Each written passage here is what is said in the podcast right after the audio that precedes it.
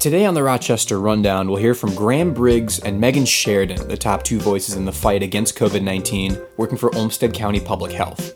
They say we're not done fighting the virus, not by a long shot, but some signs point to stabilization and even a possible containment of the virus in the county. Their quotes coming up in a bit, plus a recap of the top stories from the past week, including a possible ethics investigation into the office of Rochester's House Rep Jim Hagedorn, and the top tips for families preparing to go back to school safely. I'm Isaac Janes. It's Friday, August 28th, 2020. Let's get to the news. About six weeks ago, COVID 19 hit its current peak in Olmsted County 169 new cases in a week, seven day rolling averages near 25 cases, and a major cluster of cases connected to various bars and restaurants in downtown Rochester. That was early July, and since then the statistics have steadily improved. This week's latest report was no different. Over the latest seven day stretch, public health reported 72 new cases.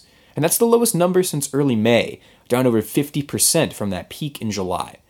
Public Health Director Graham Briggs said three major factors contributed to the slowing of the virus. Rochester's mask mandate put in place July 8th, the statewide mandate that followed two weeks later and covered the other parts of Olmsted County, and the aggressive testing and tracing strategy put in place to contain that downtown bar cluster. It's difficult to, to pin a decrease on one specific thing, but likely all of these different tactics mm-hmm. we're taking uh, help drive our numbers down and blunt transmission here locally before we saw it start seeping into that high risk population, like those college students' parents. The seven day rolling average of new positive cases has also improved drastically since peaking at 25. Currently, the number is hovering around 11, down from a spike earlier in August that pushed the number closer to about 17.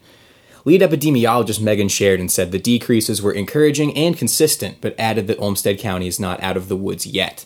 With the Labor Day holiday weekend approaching and some schools opening immediately after, the opportunity is there for the virus to flare back up, which means even with COVID fatigue setting in, the masks must stay on and social distance must be kept. Even though we're seeing decreases, we still need to be doing the same thing and saying the same thing around social distancing and wearing your mask and everything like that. The county updates the COVID 19 dashboard every Wednesday. There's a link to it in our latest story on the site. And now, a look at some of the other big stories from this week. First District Representative Jim Hagedorn is coming under fire from critics and congressional ethics experts who contend the first term Republican violated government rules by directing more than $100,000 in public funds to a company partially owned by one of his staffers.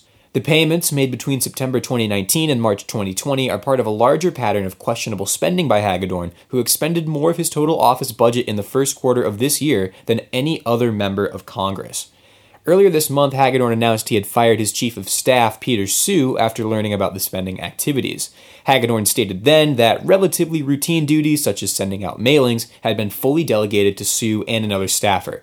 He said his office had alerted the appropriate House committees that outside counsel had been brought in to conduct an independent review. We have much more on this topic on our website, medcitybeat.com. The full story is on our front page. And finally, we were able to talk with Dr. Angela Mattke, pediatrician at the Mayo Clinic Children's Center, about how best to prepare young kids to go back to school in the midst of COVID 19. Some of her top recommendations go over what to expect beforehand with your kids, like when can you take your mask off? What does six feet of distance look like? Keep things positive as well, but don't sugarcoat a tough answer if your child has a tough. And finally, empower kids to speak up. Children can contract and transmit the virus and are also very good at knowing when something just doesn't feel right inside their body. If they say something's up, listen. And that's where we'll leave things for this week. Thank you for listening. If you enjoyed today's show, the best way to support us is to become a member. Be a part of quality local journalism by going to medcitybeat.com slash membership. I'm Isaac James for MedCity Beat. Have a great weekend, everyone, and I'll talk to you next Friday.